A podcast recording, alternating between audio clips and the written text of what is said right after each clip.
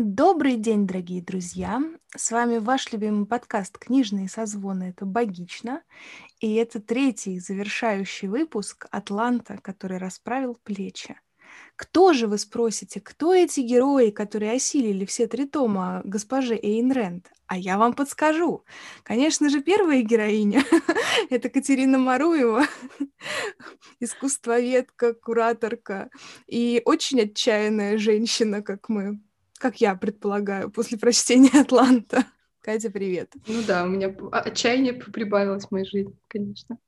А, привет. И еще с нами э, Дарья Ведмицкая, психолог клинический, преподаватель, тоже замечательная, отважная женщина, вместе которой мы придумали подкаст «Книжные созвоны. Это богично», и почему-то решили три недели подряд обсуждать на нем «Атлант расправил плечи». Я бы сказала, влачим жалкое существование подкаста последние три недели, страдая ну, Слушай, я бы не сказала, что все-таки мы, мы страдали на прошлой неделе, и у нас нашему страданию посвящен весь прошлый выпуск. Да, а, да, да. На этой неделе, мне кажется, мы пободрее. Вы слышите наши веселые голоса. А, Это вот счастье. Слушай, Кать, у меня прям к тебе есть сразу первый вопрос.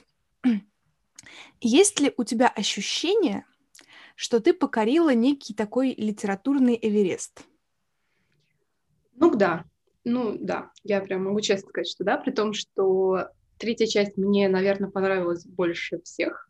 И, и я не знаю, может быть, на меня вдохновляюще действовало то, что я, ну, я видела, что я такой объем вообще страниц осилила, там, тысячу mm-hmm. страниц, и я как бы уже знаю всех этих героев дурацких, я уже все про них понимаю. И дальше каждая последующая глава, ну, до определенного момента, как-то под, э, поддерживала мое понимание. Видимо, я, может быть, тоже себя чувствовала очень уверенной, мне поэтому нравилось. Но в целом, да, я понимаю, что если бы мы с тобой не обсуждали каждую неделю, я бы, наверное, mm-hmm. забросила и не стала бы дочитывать. А то, что у нас, с одной стороны, была цель выпустить три выпуска по каждой из части, и с другой стороны была такая вот группа поддержки, когда мы раз в неделю собирались и такие, так, вот все, что мы чувствуем в этой книге, и выпаливали друг на друга, и на наших слушателей тоже, и как-то пытались анализировать, разобраться, понять, почему мы так как-то вот испытываем такие чувства и мысли по поводу того, что прочитали. А, но да, это прямо оказалось для меня такой большой работой. Я с тобой более чем согласна, потому что, во-первых, во-первых, я немножечко завидовала тебе. С какой стороны? Надо понимать, у Кати весь Атлант в одном томе, а у меня их три. И заканчивая том, я такая типа, опять? Опять начинать все сначала? и, меня это каждый раз просто а, деморализовало, потому что ты такой, ну вот, опять начинается с первой страницы. А когда ты видишь, что у тебя уже проделан очень-очень большой путь, ты такой, ну, типа, отказываться от него в конце, это уже действительно глупо. Вот, поэтому это, наверное, был единственный повод, когда я завидовала тому, что у тебя все было в одной большой толстенной книжке. А, и да, у меня вот эта вот аналогия с Эверестом, она тянулась на протяжении всего прочтения. Потому что, конечно, ну, это, наверное, один из таких литературных гигантов вообще художественной литературы. И в плане объема, и в плане значимости в культуре, по крайней мере, который я приписываю, да, этой книге. Вот, поэтому мне кажется, что мы с тобой действительно такой геройский подъем совершили. Я действительно нами очень горжусь. Вот. Да. Я могу сказать, что мы это сделали за очень короткие сроки, потому что, читая мы это в свободном режиме, мы бы, наверное, стянули это не на один месяц, и, может быть, читали бы что-то параллельно, и, в общем, да. не было бы так концентрировано, но мы, значит, э, по хардкору. И я бы более того тебе скажу, я бы даже не дочитала. Действительно, я бы бросила примерно на первом томе. И, и не могу сказать, пожалела бы я, что я не прочитала или не пожалела бы, но у меня какой-то азарт включился ближе к концу второго, второго тома, когда ты как-то... Я уже смеюсь тут сказать, что я пустила «Атланта» по венам, потому что в последние несколько дней я его читала просто all the time, мне кажется, и, по крайней мере, последние ночи Атлант — это был тот мужчина, который не давал мне спать до утра. Вот, и поэтому у меня просто немножечко передоз э, этой литературы сейчас. И мне кажется, что с одной стороны, это было больше в плюс, потому что вот знаешь, ты запрягаешь долго, а потом быстро едешь. И мне кажется, я вот на этой такой э, тяге, собственно, и читала весь основной массив, потому что э, нам, я действительно не понимаю людей, которые читают «Атланта в метро», потому что э, невозможно в эту книгу включиться на полчаса. Ну, это вот мои субъективные ощущения, потому что ты эти полчаса только раскачиваешься, э, при, как-то примеряешься к ритму Эйн Рэнд, к ее слогу, к ее всем вот этим вот, э, не знаю, к ее стилю, и ты только такой, ну ладно, нормас, раскачался, и у тебя уже твоя станция. Поэтому нет, для меня были оптимальнее вот эти вот такие долгие прыжки. Ну, мне, кстати, нравится читать а по, по главам. Я старалась читать по главам. Когда я могла, mm-hmm. я читала одну главу в день. Вот, например, как во второй часть, когда мне было тяжело, я такая, так, еще немножечко. Ну, понятно, что когда начало время прижимать, я уже читала все подряд тоже. Но в целом я, в принципе, люблю такой способ чтения. И это, кстати, появилось э, во мне благодаря Улису, в том числе, которого я потихонечку читаю по главам. Я читаю главу в неделю. И тоже за, за раз, за присест. А, но тут мне третья часть далась, пожалуй, легче, чем первые две, и mm-hmm. поэтому значительную ее часть я читала уже прям вот захлеб. И единственный раз, когда я сделала вот эту вот паузу внутри главы, это была седьмая, кажется, глава «Обращение Джона Голта». И, по сути, ты просто три часа читаешь, а, как Айн Рэнд объясняет тебе свою идеологию.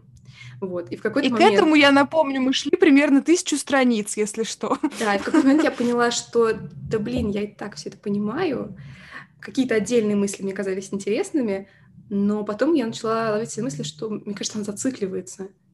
Mm-hmm. И у тебя не было такого ощущения? Потому что я подумала, может, я, конечно, тупая, может, я там что-то невнимательно читаю, но, ну, казалось бы, за эти три часа такая массивная речь, убедительная, должны как-то развиваться, а мне начало казаться, что она просто зацикливается, и это вызвало во мне какое-то такое даже разочарование. Не было такого? У меня, у меня в целом было это ощущение на протяжении всей книги что она нам планомерно одни и те же мысли показывает с разных сторон, и она их как-то вот разжевывает, знаешь, как совсем для дурачка, и такой типа, ну вот, ну, ну вот я же тебе все объяснила, ну неужели ты не понимаешь, что это правильный способ мыслить? И она ну, в некотором смысле поступает как вот это правительство, которое сама же ихает в своей книге и изоблачает. То есть она тоже как-то навязывает немножечко свою философию, и в этом смысле действительно финал, ну вот та часть, о которой ты говоришь, это действительно какой-то такой, ну, пшик в некотором смысле, потому что ты ожидаешь какой-то квинтэссенции, и ты сначала такой, типа, да, да, а потом э, как-то вот э, нота не меняется, и ты такой, мех, ну, ну, ну, ну ладно. Да, согласна, потому что на прошлой неделе я говорила, что таким маяком и вообще двигателем, чтобы я пробиралась дальше через Атланта, для меня является как раз вот эта глава с речью. Mm-hmm. Я от нее ждала очень многого. А, и мне казалось, что вот здесь наконец-то мы поймем, почему это умная книга. Она действительно написана чуть умнее, чем предыдущий текст. Может быть, даже иногда нарочито так заумно. Mm-hmm. И, ну вот, а, надо понять, что я сейчас не ругаю книгу. Я сейчас не говорю, что это мне она не понравилась или там, что она в целом плохая. Я просто, ну, делюсь своим ощущением, потому что в целом я, кстати, не... вот сейчас я не считаю, что она плохая. Вот, но мы, я думаю, об этом поговорим чуть позже. Да. А, но возникло какое-то ощущение разочарования. И третья часть, она меня увлекла очень сильно в начале, и ее первая часть, первые несколько глав, я просто офигевала, честно. Я просто такая, чего? Я читаю это в этой книге? Я не... Я... Ну, вот тут она меня смогла удивить, потому что я такая, mm-hmm. типа, вау. Э, ну, мы сейчас тоже об этом, наверное, поговорим. Или, или мне сразу сказать, что я имею в виду? Как ты считаешь? Слушай, я думаю, что, э, учитывая, что мы держим наших слушателей в курсе сюжетных перипетий этого романа, я думаю, можно сразу вот как-то э, основные такие референсные точки отметить, а потом уже обсудить наши общее переживание. Согласна, потому что чем мы потом будем возвращаться, и как Эйн все время закручивает да. спиральку. А, в общем, в конце первой части Дагни вдруг садится самолет, и, конечно, она может водить самолеты. Второй, Вау. второй. Э, да, да, да. Вот. И разбивает их в скалах. И вот, значит, в третьей части... И подождите, подождите, что вы думаете? Конечно же, она выживает. Давайте Нет, это, это как раз было очевидно. Вот это как раз меня вообще не удивило.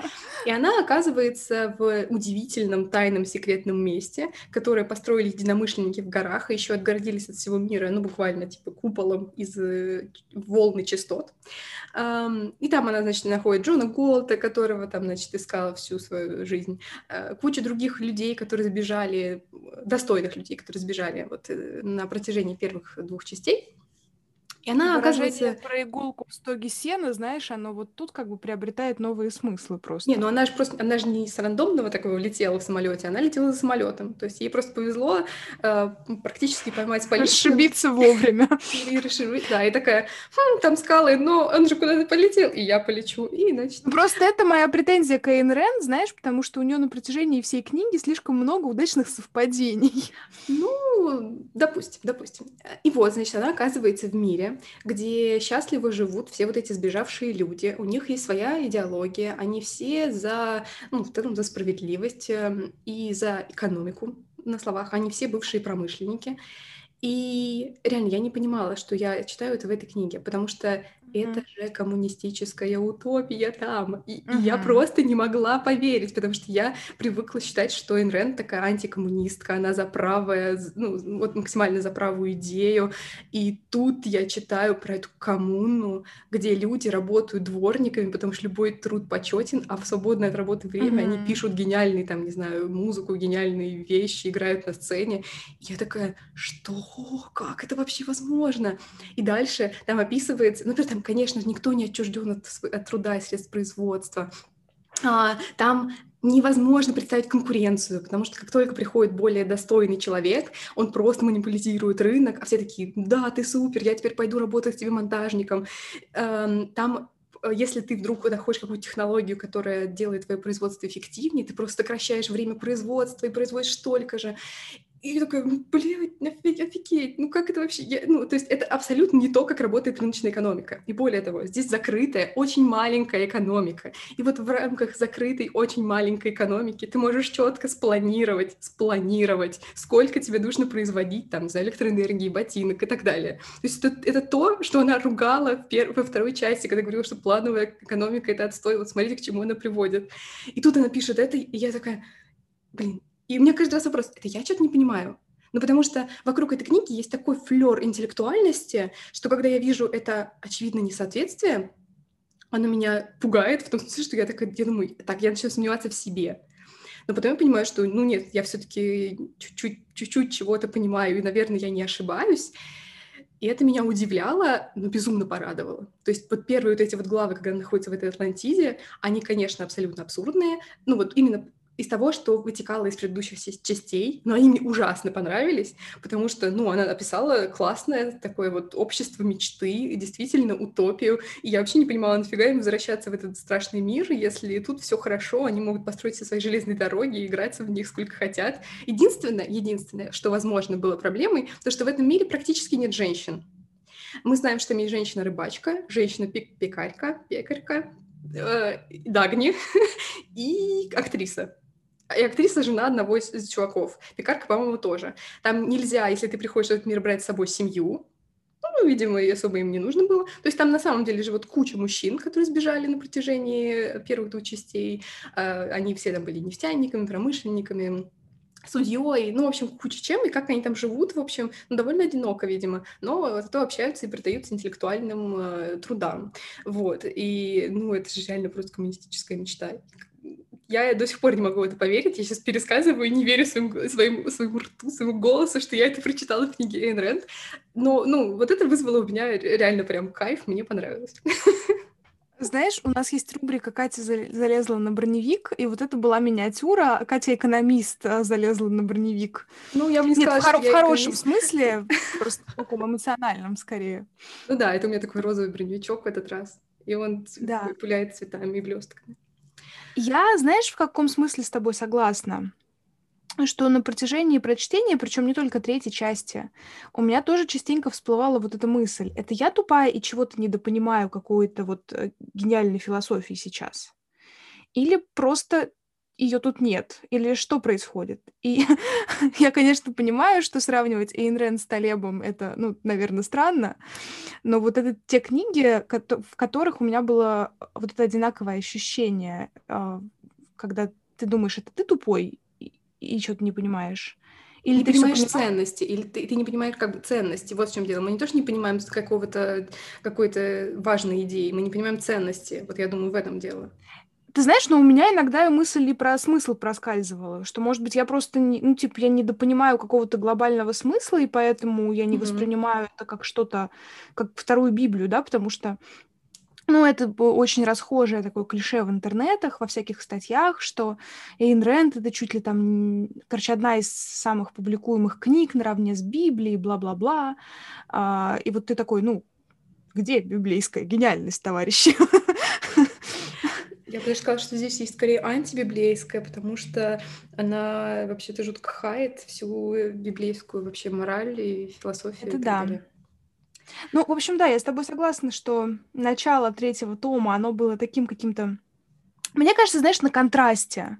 Да, оно было солнечным. Вот мы говорили, что все вот это вот было такое мрачное, тяжелое, mm-hmm. а здесь вдруг появилась природа, солнце, фермеры, рыбаки, в этом мире промышленников, кажется, были рыбаки и пекари. Вообще фантастика. Такая утопия внутри утопии, как будто немножечко. Утопия и мне на самом деле... Угу. Да, точно, спасибо. а, у меня еще, знаешь, вот если тебя двигала к прочтению мысль о том, кто же такой Джон Голд, я с этим соглашусь, что это действительно очень интересная штука. Интересный вопрос, который тебя так держит в напряжении, в отличие от других а, веток романа иногда. А, но еще у меня была какая-то важная мысль, о которой я, кажется, забыла, но наверняка сейчас вспомню. Но не сейчас. А, вот, вот о чем, об Атлантиде. А, дело в том, что для меня это, в принципе, один из самых любимых а, мифов с детства. И все, кто помнит а, мультик Атлантида, всем большой привет. А, вот. И когда в первом томе была тусовка у э, Риардена, Риардена, которую его жена устроила, и там, значит, такой весь вот этот вот светский бамонт с их светскими обсуждениями, и там один из вот этих вот а, бомондских, значит, гостей, а, он рассказывает, э, кто такой Джон Голт, и что-то там как раз и про Атлантиду он тоже упоминал, и я такая, извините, ёб твою мать, причем, как бы, типа, Атлантида, ну, я понимаю, Атлант расправил плечи, там однокоренные слова, да, но, типа, как в, эту, в этот роман вписывается какой-то кусок про Атлантиду? У меня был очень сильный когнитивный диссонанс, и я вообще не понимала смысла этой вставки. Ну, типа, понятное mm. дело, что, наверное, как-то автор предполагает, что это ружье выстрелит. Но у меня прям была жесткая несостыковка, причем тут эта дурацкая Атлантида, и вот на, ну, как бы в третьем томе, да, мы уже как-то сводим эти концы воедино.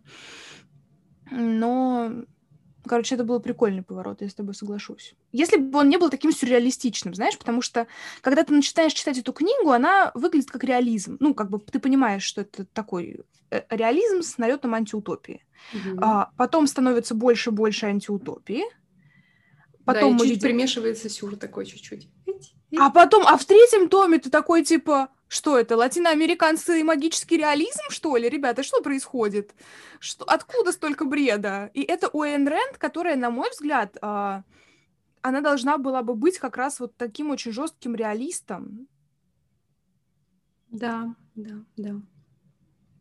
Поэтому у меня такое, знаешь, вот э, начало третьего тома, оно у меня вызывало просто глаза, которые выкатываются на лоб. Ты такой, что? Что? Прикольно, конечно, но что?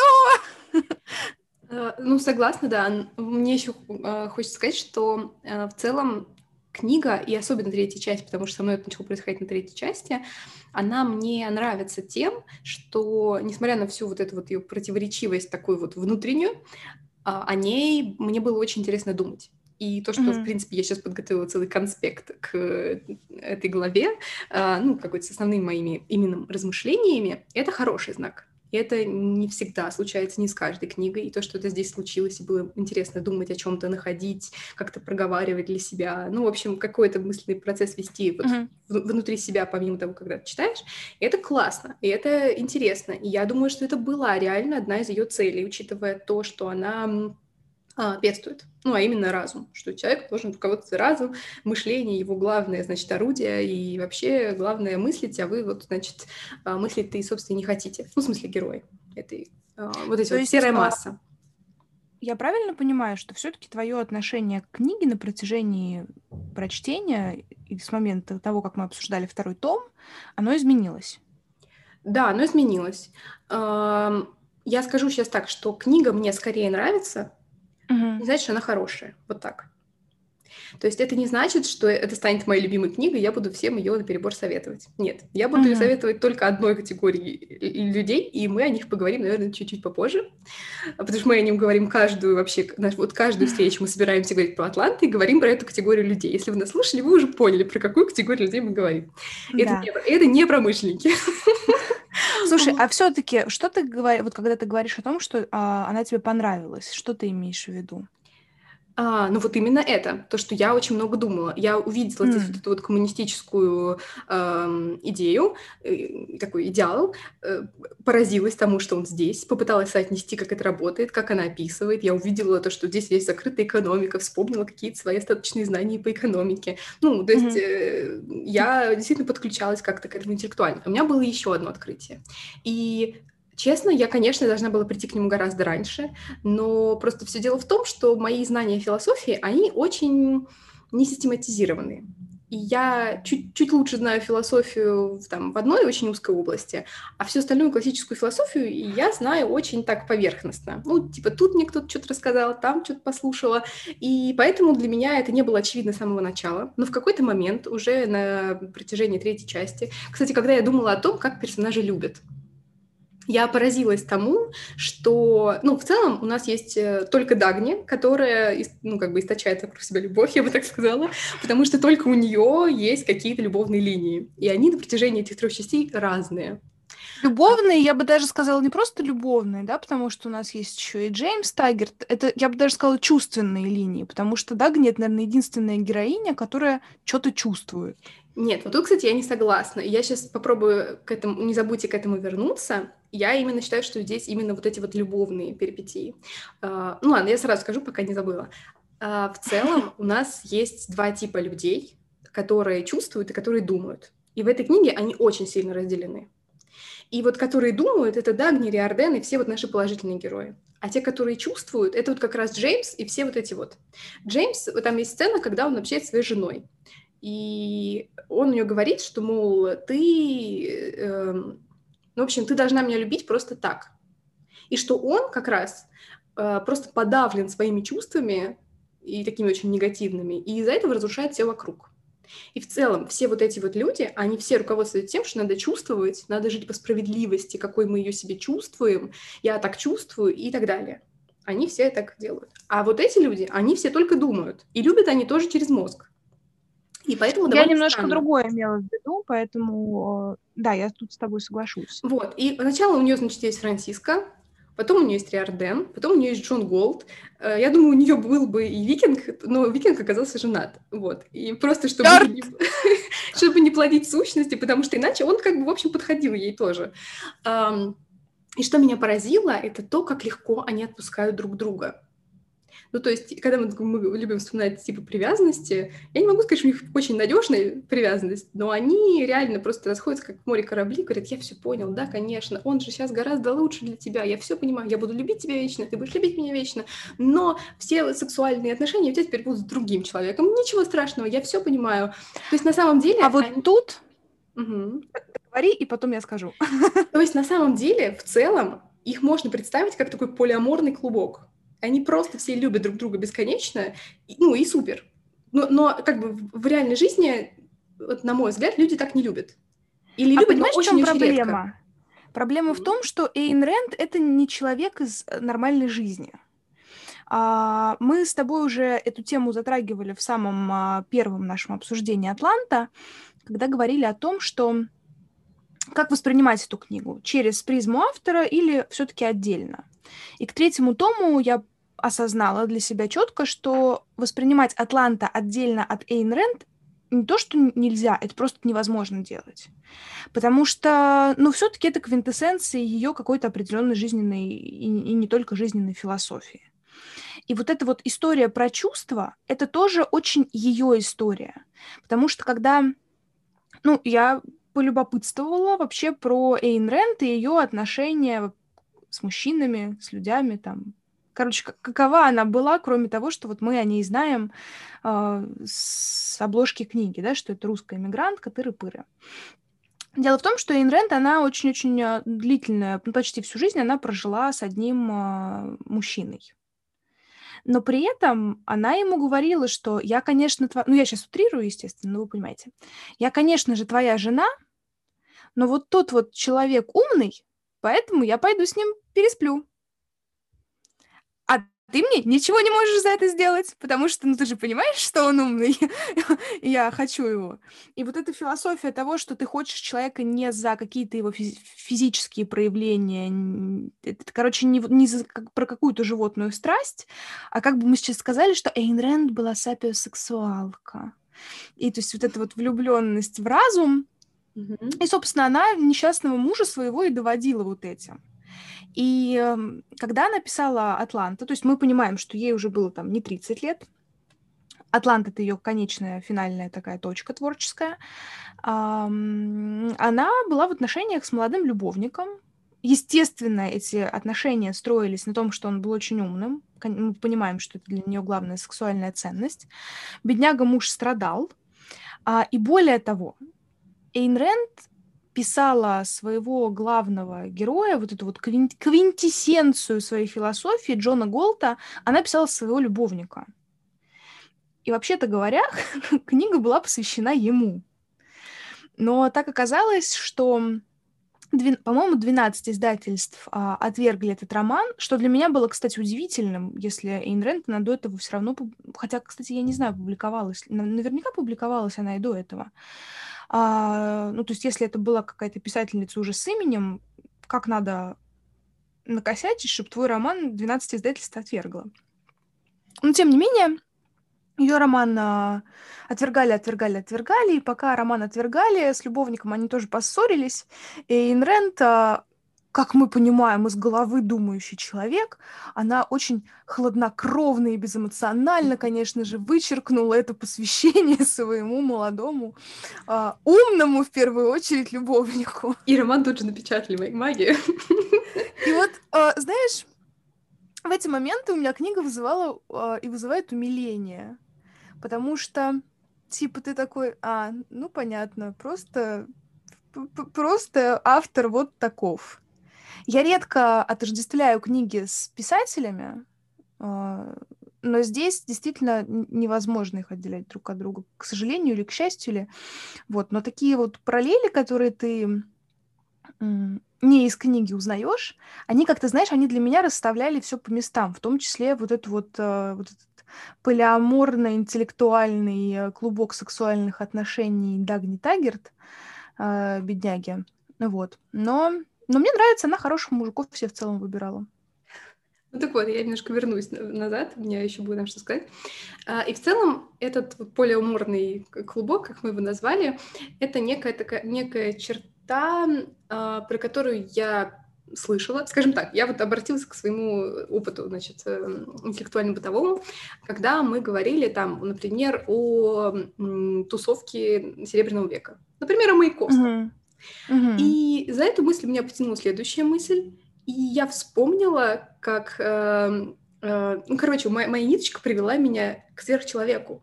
Я такая, ого, да вообще-то... И, и это, я это поняла из того, какие значит, у любовные отношения. Поэтому я говорю, что я не очень хороша в философии Ницше, но мне стало интересно. И я, как только я копнула вот ну вот даже просто вот пальчиком философию Ницше из меня просто полилось вот это вот все, что я сейчас читаю на протяжении тысячи страниц. Ну, я говорю, к сожалению, мне не хватило просто моего философского какого-то систематического образования, чтобы понять это раньше, но ладно, хотя бы так я все-таки достигла до истины. И поняла, что вообще-то они, конечно, сверхлюди, вот эти вот ее Конечно, Франциско, Риарден, Дагни, Голт, Викинг. Ну, в общем, все те, кто ушли в Атлантиду, они, конечно, все сверхлюди. И главная черта сверхчеловека — это создавать, и в том числе создавать свою мораль и, свою, и свои какие-то ценности, не идти на поводу всех остальных. И в целом, как только я поняла, что это все на самом деле Ницше, и, и разные его э, пересказы, ну, то есть разных его работ. Mm. Там, там же есть, ну, и, и причем я же это знала с рассказа разных людей. Я не читала, к сожалению, Ницше, и у меня появилась просто, не знаю, теперь глупая мечта. Если вдруг нас слушает какой-нибудь философ, который может прийти к нам на подкаст почитать с нами, э, как так говорил Заратустра, в этот момент у меня отказал речевой аппарат, и как бы обсудить его с нами и как-то углубить наш, э, наше обсуждение, то прям вот пиши, и, может сказать, я тебя жду с распростертыми объятиями, потому что мне теперь это страшно стало интересно.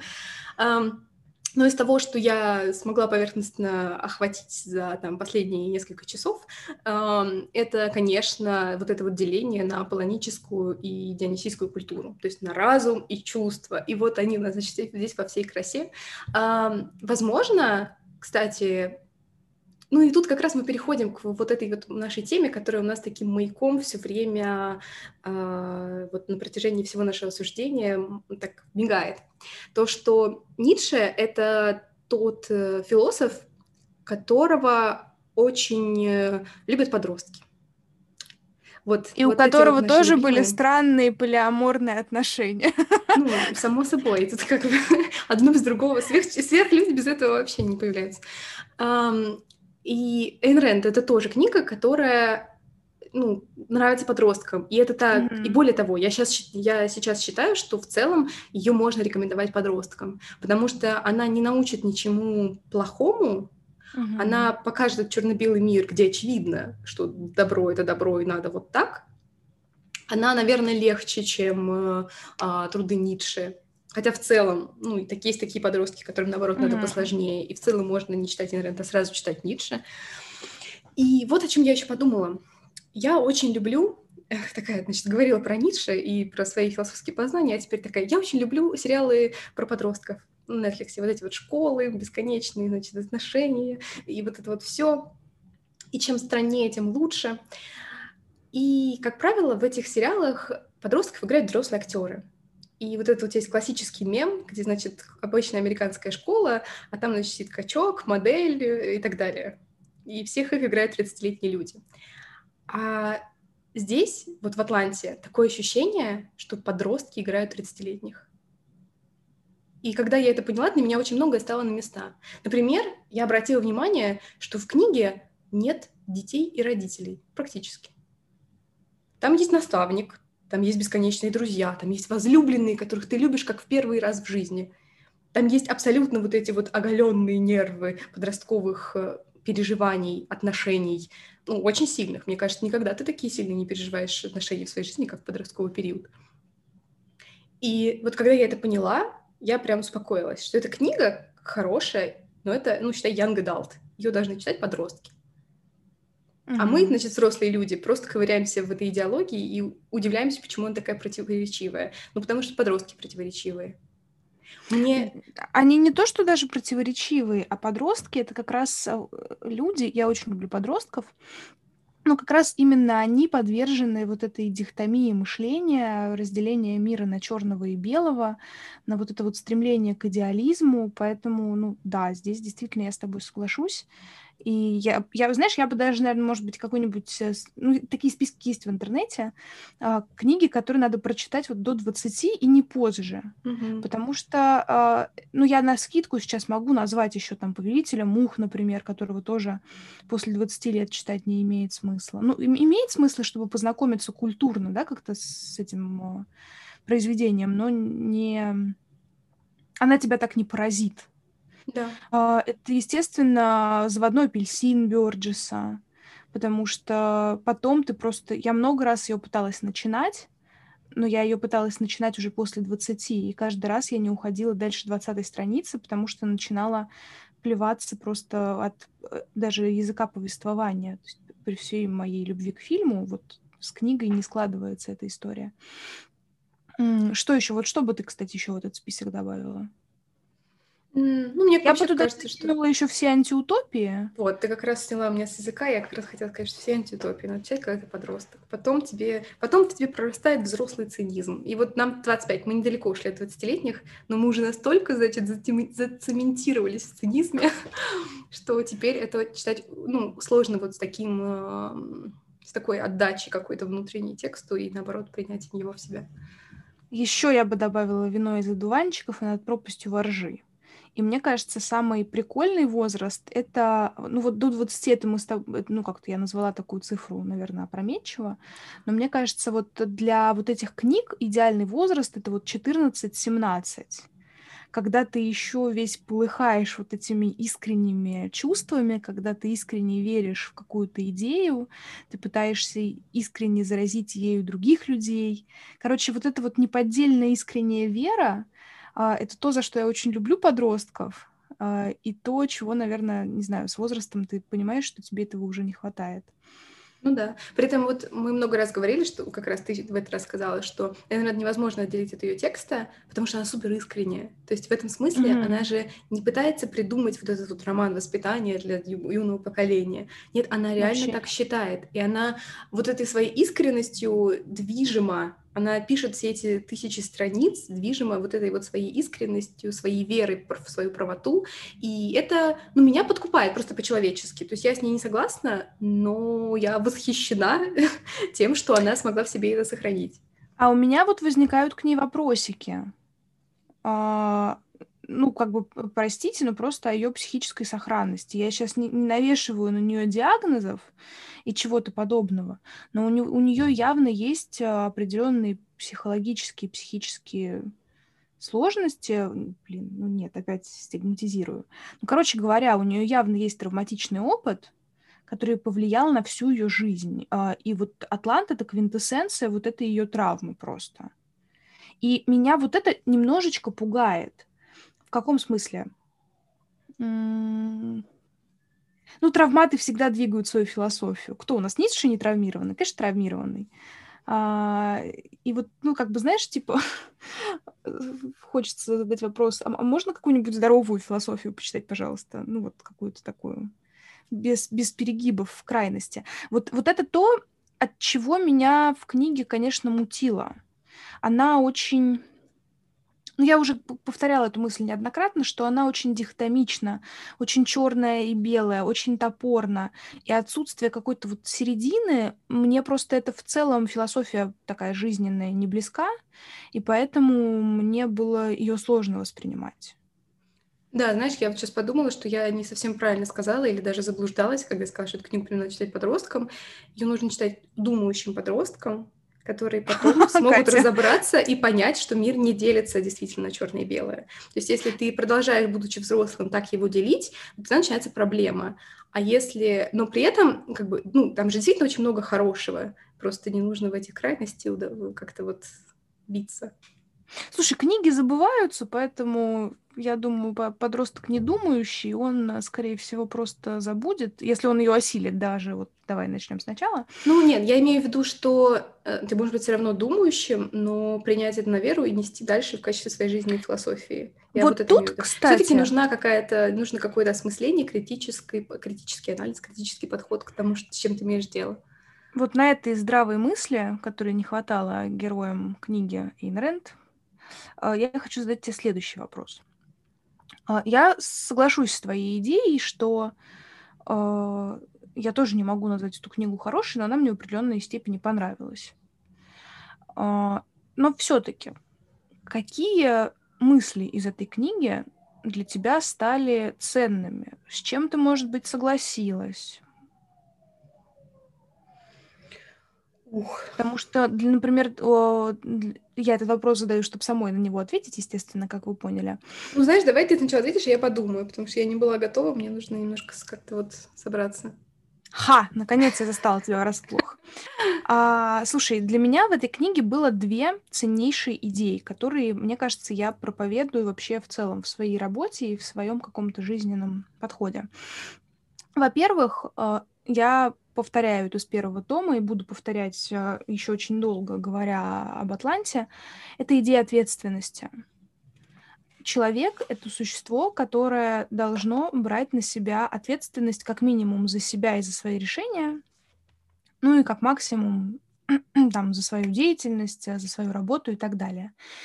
И вот тут Айн Рэнд очень ярко подсвечивает, что люди стараются избегать ответственности, они стараются ее с себя э, перекладывать, снимать. И во втором томе там э, была история о том, как один э, власть имеющий человек пытался заставить всеми мыслимыми и немыслимыми способами. В общем, поезд сошел с рельс, и им нужно было продолжить движение. И этот властимущий человек, он э, всем начал угрожать, мол, придумайте скорее, быстрее, как бы мне отсюда уехать. Э, и все промышленники, поездатые, поняли, что на самом деле никаким э, путем это сделать невозможно. И есть только путь, который ведет к гибели. И они начали просто как пинг-понг перекладывать эту ответственность друг с друга, причем что самое удивительное, это пошло сверху. Ну, то есть люди, сидящие сверху, они начали перекладывать людей на все менее в целом ответственных за железнодорожную промышленность, и в конце концов решение принимал вообще там пьяный человек, который, которого просто восстановили на этой работе благодаря очень странным законодательным декретам. А, вот. Вот это первая для меня ценная идея, идея об ответственности, о том, что важно ее брать а, на себя. И вторая мысль. Я когда читала «Атланта», я, знаешь, на протяжении всей книги такая думала, типа, ой, ну вообще, короче, она такая оторванная от реальности, эта книжка. И Инрен там в свою философию играет, вообще ничего реального э, от реальной жизни здесь нет. А потом а, меня, знаешь, меня прям как перещелкнуло, передернуло люди перестают хотеть думать. И вся вот эта вот серая масса героев книги, они не думают. Они следуют за декретами, они просто живут как-то там чего-то. А, и даже книжки им такие пишутся, чтобы они просто их читали и не обдумывали. И мне кажется, что это тоже в некотором смысле проблема нашего современного общества. А, из-за обилия информации мы очень часто ее как-то воспринимаем, но не анализируем, не оцениваем, а, в том числе критически, да, как-то к ней не относимся. Э, и вот это вот желание, но это тоже в некотором смысле желание снять с себя ответственность и просто взять на веру какое-то мнение вышестоящих или более опытных э, людей, ну, в том числе в кавычках, потому что зачастую более опытные властимущие люди, они не умнее, и их декреты не, не от большого ума продиктованы. Вот. И мне кажется, что вот эта книга, она действительно в том числе призывает думать и анализировать.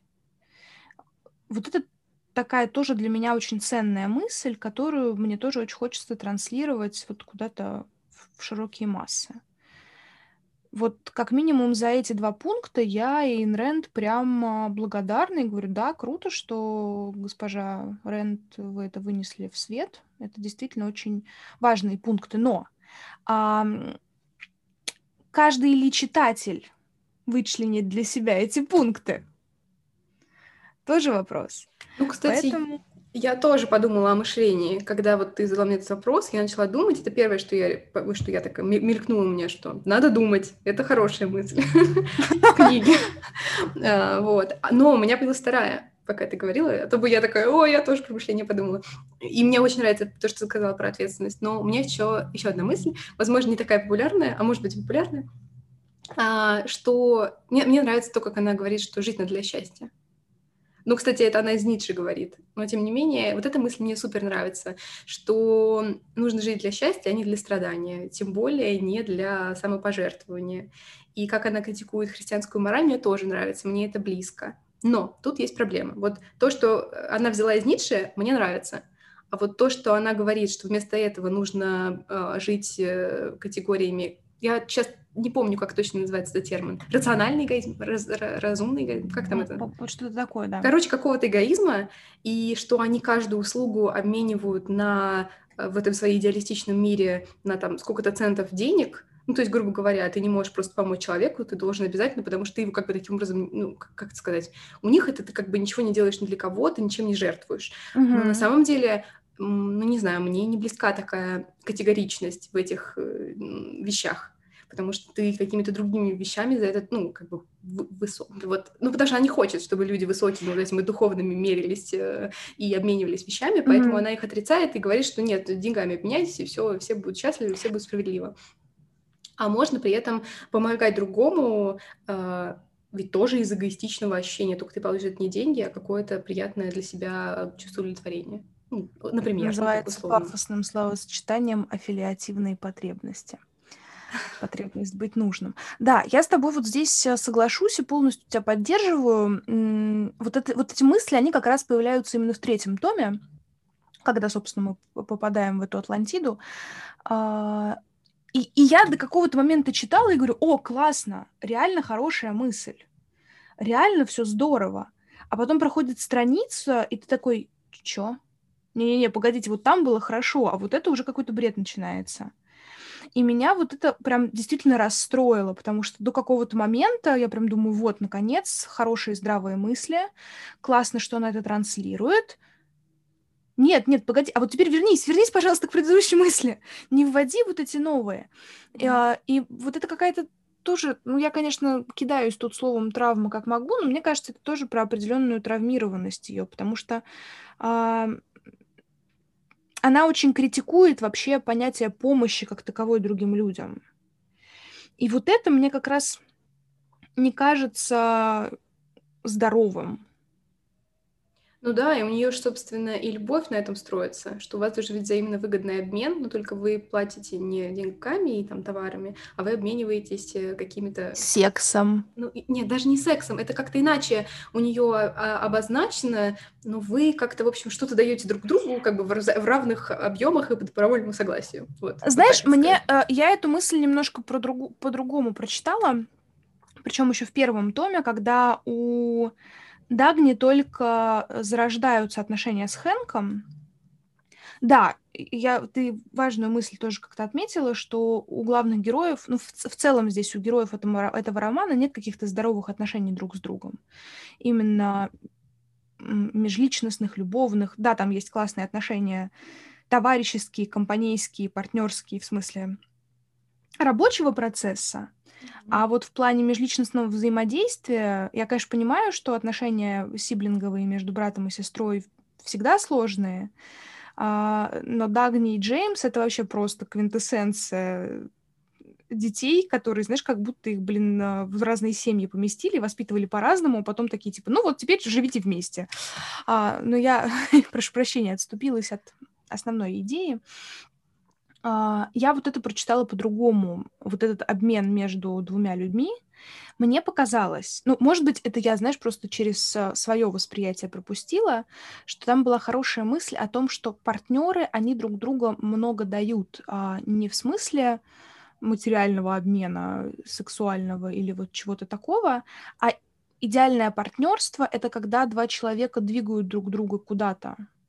То есть э, такая, знаешь, когда люди становятся при взаимодействии друг с другом лучше, развиваются. И как раз, ну вот на определенном этапе Дагни и Хэнк, они как раз а, вот а, будучи друг с другом, они творили крутые штуки. Вот мне, ну, сама мысль твоя, мне кажется, правильной, но мне, кстати, не показалось в тексте, что они лучше друг друга делали. Мне казалось, что они просто удовлетворяли друг друга потребности в тепле, в любви, в сексе, в каком-то А вот тут мы вспоминаем наш подкаст «Любовь на всю жизнь», а, согласно которому мы находим партнеров под наши травмы. Не, это, это понятно. Я к тому, что мне как раз не показалось, что они двигались. Мне вообще не кажется, что эти персонажи как-то менялись а, что вот эти главные точки, mm-hmm. про которых мы все время говорим, они, в общем, как были в начале книги, так такими же и стали. Они вроде бы принимают какие-то решения. Вот Дагни в итоге отказывается от своей дороги, хотя это было для нее самым вообще ценным. Вот. Mm-hmm. Но по факту, э, ну, она никак не меняется. Но меняются некоторые побочные персонажи, развиваются. Например, персонаж жены Джеймса. Там есть такая да, вообще это, довольно очаровательная девушка, которая была продавщицей или официанткой, я сейчас уже не помню. Вот, Джеймс с ней знакомится, начинает с ней общаться и довольно быстро на ней женится и переводит ее, значит, в свои роскошные апартаменты. И ты знаешь, а, вот это, наверное, прошу, у меня тут обычно Катя на коты нам тут э, процесс нарушают, а тут мой решил, что пора бы ему тоже вообще-то отметиться в подкасте. А, я с тобой соглашусь а, в каком смысле? Это один, это, наверное, единственный персонаж, который вызывал у меня вот прям истинную симпатию.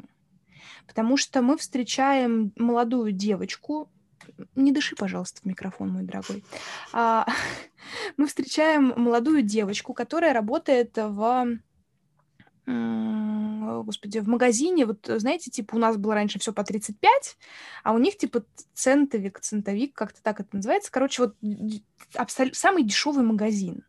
мы встречаем эту маленькую 19-летнюю, по-моему, ей было 19 лет, девочку, которая сбежала из родного дома, потому что ее родственники ничего не делают.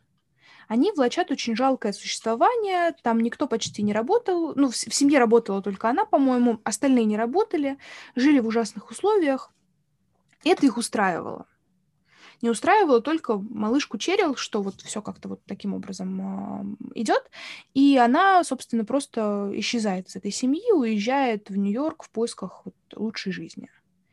И она такая какая-то очень правильная. То есть она понимает, что если она хочет э, повысить свой какой-то уровень жизни, ей надо работать. И она идет работать. А, и идет работать без, знаете, вот без амбиций, типа, мне 19 лет, э, сделайте меня директором. Нет, она идет э, заниматься тем, чем она может заниматься, что ей по силам, что ей по, по, по разуму, по какому-то и просто работает продавщицей в этом магазине. Она может там снимать какую-то комнатушку, может себя как-то там минимально обеспечивать. А, и вот это вот такая какая-то очень чуждая вообще для... У, нее, у Эйн Рэнд в этой книге нет таких персонажей, мы их не видим.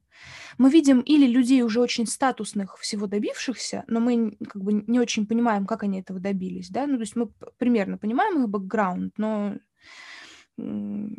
не отслеживаем его. Или прям как какие-то мельком вот совсем просто трудяги, которые всю жизнь трудятся.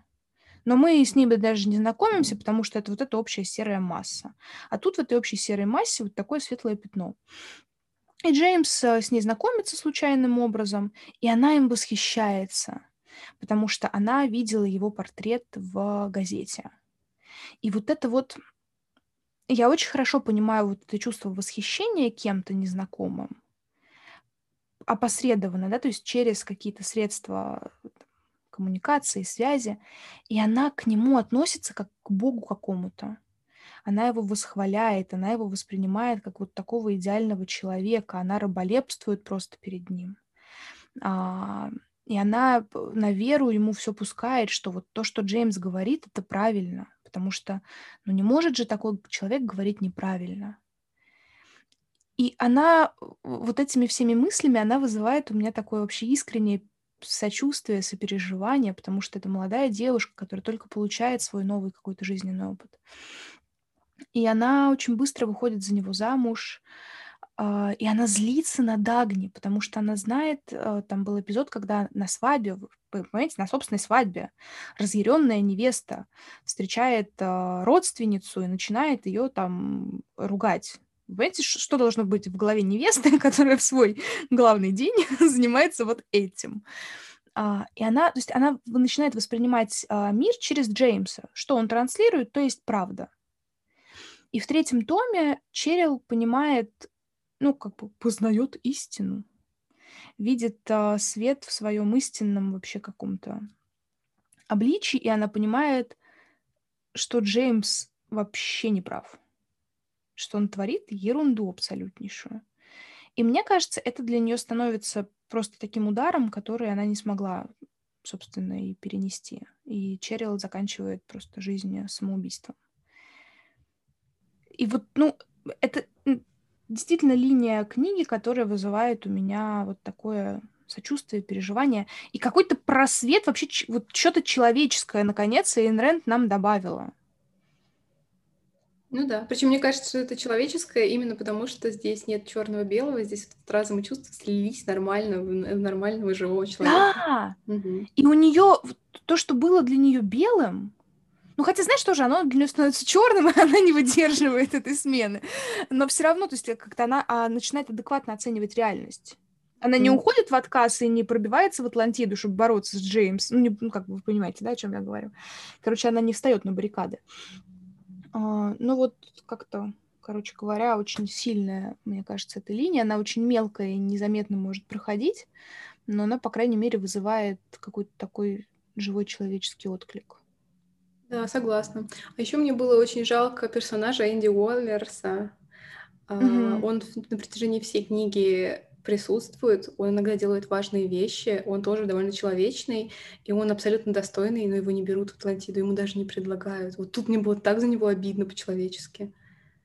Да, мне тоже очень нравился этот персонаж, потому что он, он тоже был какой-то нормальный. Да, и при этом и Джон Голт про него знал, он был лично с ним, считай, знаком, и он не взял его в Атлантиду, даже не предложил ему. Это меня вообще шокировало. Видишь, ну... будущее возьмут не всех. Мир жесток, знаешь, вот хочется сказать. Ох. Вот, ну, да. Ох. Я думала, мы на какой-то более позитивной ноте будем заканчивать, но получается так. А, я скажу честно, я не жалею о том, что я потратила достаточно большое количество времени на Эйн Рэнд. Потому что надо понимать, что сначала я ее прокрастинировала как могла, вот, кстати, кстати, про прокрастинацию. Одним из, моим, а, одним из моих способов прокрастинации стал просмотр сериала. А, сериал называется «Сквозь снег». В чем его суть? На Земле случилось глобальное похолодание по вине сумасшедших ученых, а другой сумасшедший ученый решает, что он построит а, поезд длиной в тысячи один вагон, который будет постоянно ходить по земле, и, соответственно, благодаря тому, что он постоянно в движении, он не замерзает, люди не умирают. А, но дело в том, что этот вагон, он разделен на классы. Там есть первый класс, это люди, которые вложились финансово в этот э, mm. проект. А, там есть второй класс, э, ну, такие типа Второй класс, короче, вы понимаете. А, третий класс — это люди, которые обеспечивают работу поезда, то есть простые трудяги. И там еще оказывается так называемый хвост. Хвост — это люди, которые впрыгнули в этот вагон без билетов в последний момент перед отправлением, просто чтобы не погибнуть. И они э, заточены в последних вагонах этого поезда, им там какие-то отбросы еды дают. Э, то есть они просто вот как такие, знаешь, э, бомжи вот в этом мире они. Вот. А, и, естественно, их это не устраивает, и они устраивают революцию.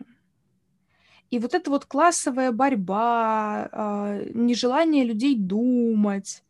Я прям периодически, читая книгу, возвращалась к этому сериалу и удивлялась, насколько они а, удивительным образом у меня сошлись в один момент времени. Сериал а, очень рекомендую, там тоже очень интересные линии, в частности, вот как раз про верхушку, про правление, как, как вообще люди управляют, как они берут на себя ответственность. Меня эта, эта линия восхитила тоже в этом сериале. Вот. А, так что вот я прокрастинировала как могла. И мне, ну, наверное, я так робко говорю, наверное, мне все-таки не жалко времени, которое было потрачено на эту книгу. Я посмотрю сериал, меня заинтересовало, и мне его Netflix давно предлагает. Я все отказываюсь, а тут оказывается такое. Я все жду, когда мне начнут платить за рекламу просто сериалов. А, ну что ж, я, по-моему, тоже все сказала. И ты вот жалеешь или не жалеешь? Не, я не жалею. Uh, в целом, мне кажется, да, это такой важный этап, что вот эту книгу мы, значит, осилили, я лично осилила, могу собой в какой-то степени гордиться. Мне было интересно о ней думать. Вот именно она, вот мы же говорили, как важно думать, критически к всему относиться, mm-hmm. и в целом эта книга вот прямо со мной это сделала. Я сидела, думала и критически ко всему относилась. В целом это хороший результат. Предлагаю следующим нашим Эверестом сделать Улиса. Нет, нет, нет, нет, нет, нет, нет, нет. Я не готова. Я готова только читать. Я пока не готова его обсуждать. Я еще не на том уровне. Учитывая, что я даже не начала его читать, знаешь. Но если наши уважаемые слушатели, вы хотите послушать про Улиса... Нет, идите на, на канал Армена Федор, и там все, значит, вам хорошо объяснят. Вот, мне кажется, не Но стоит... это же объяснят, это... тут мы можем просто... Ну, в общем, ну ладно, я, может быть, соблазнять вам. Посмотрим. Um, по нашей доброй традиции, которая не всегда выполняется, я напоследок прочитаю одну цитату. Ничего я, себе, я оказывается, у нас есть традиции. Я читала цитату в Лавре, я читала цитату, когда мне что-то бомбит, так что периодически я действительно читаю цитаты. И тут я прочитаю цитату, которая мне понравилась, и вы поймете, что это из того момента, где я просто офигевала от того, как, значит, у нас все обернулось. Но в целом, несмотря на всю противоречивость книги, эта мысль мне, кстати, кажется правильной. И не то, чтобы можно так жить, но к этому стоит стремиться.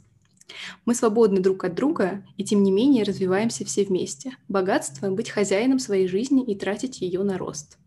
Вот, собственно, что мы с Дашей и делаем на нашем подкасте. Погодите, погодите, я тогда тоже э, цитатку закину. Сейчас я выберу одну из тех, которые мне нравятся. А, ладно, тогда две, от которых я фанатею. Давай. Интеллектуальность вот причина всех трудностей человечества. Ум человеческий — корень любого зла. А, и, вторая, и вторая столь же гениальная мысль. Мышление всегда воровство. Если мы отменим частную собственность, то получим самое справедливое распределение богатства. Отменив гениальность, мы справедливейшим образом распределим идеи в обществе. Ну, ты прям чернушная идея. Я реально хорошие идеи предлагаю, а ты прямо оп- оппозиционер. Да, я отметила вот как раз а, те мысли, которые а, и эксплуатируют правительство этой страны. Угу. И мне кажется, мне кажется, не буду говорить слова, за которые наш подкаст могли бы объявить иностранным агентом. Ух, ух, ух. Но мне кажется, что эти идеи, они, к сожалению, очень э, реалистичны и часто эксплуатируются в обществе. Да, да, это... Может быть, просто их так не называют и не цитируют Эйн Рэнд, как я, но тем не менее. Ну что, дорогие друзья, мы вас призываем думать, оценивать, анализировать, брать на себя ответственность и любить. Не знаю, мне кажется, любить это важно. Да, и еще жить ради счастья. Но хорошего счастья, если что, ребят. Своего, и, искреннего, не во вред другому человеку. И помогать людям можно, не бойтесь, не слушайте Эйн Да. Э, пишите нам, как вам вообще понравилось, понравилось ли наше, по сути, трехчасовое обсуждение Эйн Рэнд. Может быть, вы тоже начали читать и слушать э, вот после каждой части вместе с нами. Это было бы тоже нам очень интересно. И вообще ждем вашего любого фидбэка, негативного, позитивного, нейтрального, любого. Да, спасибо, что были с нами на протяжении нашего микропроекта. Пока-пока. Пока. -пока. Пока.